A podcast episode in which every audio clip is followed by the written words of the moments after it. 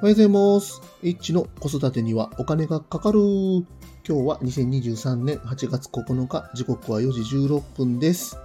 まあ、暑い日が続いてますけども、またまた寝落ちをしてしまって4時台の収録です。まあね、本当に暑くて体力がどんどんどんどんなくなっていくなっていう感じがしますんで、まあ皆さん体調にはぜひくれぐれも気をつけてください。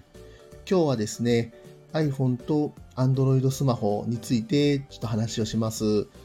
まあ、ちょっと子育てとは関係はないかもしれないんですけども、僕結構スマホが好きなので、まあ、その辺について話をさせていただきます。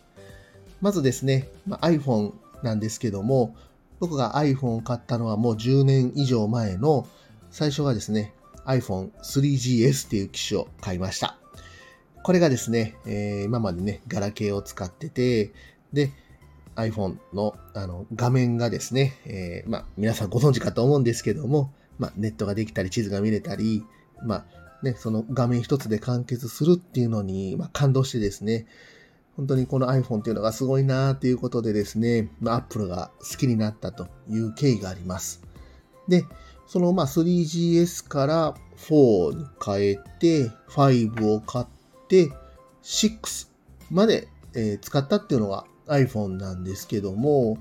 まあ、そのあたりから iPhone がどんどんどんどんこう値段が上がっていって、で、Android もね、あの、すごく性能が良くなっていったということで、まあ、この6の次に、まあ、ファーウェイの機種を買い替えたという経緯があります。で、ファーウェイを使って、で、その次が、まあ、Oppo ですね。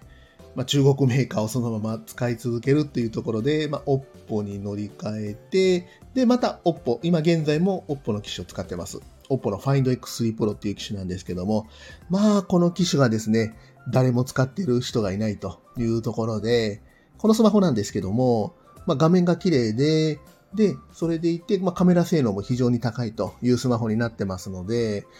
僕はすごく気に入ってるんですけども、まあ日本ではなかなか流通してないというスマホになってます。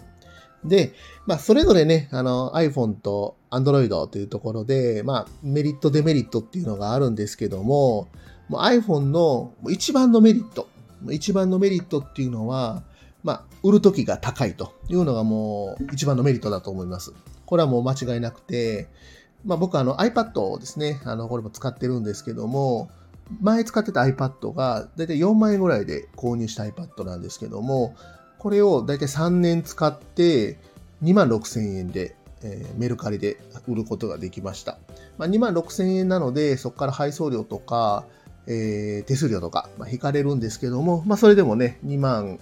えー、3000円とか、そのぐらいの利益にはなりますので、3年使って、まあ、それぐらいの価値があるというところで、まあ、えー、アップルのすごいね、えー、下取りの良さっていうところにはびっくりしました。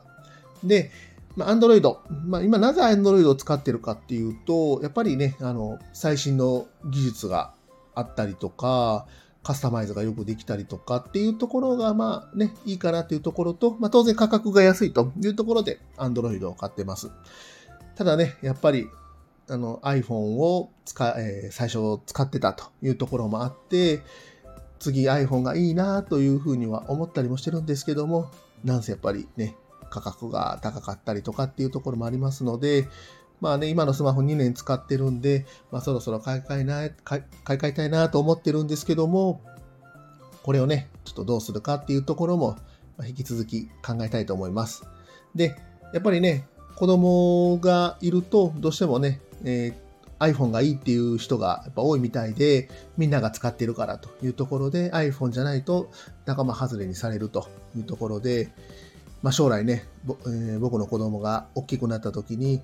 iPhone じゃないと嫌だっていうタイミングがひょっとしたら来るかもしれないなということで、まあね、今後どうなるか、また子供も見守っていきたいと思います。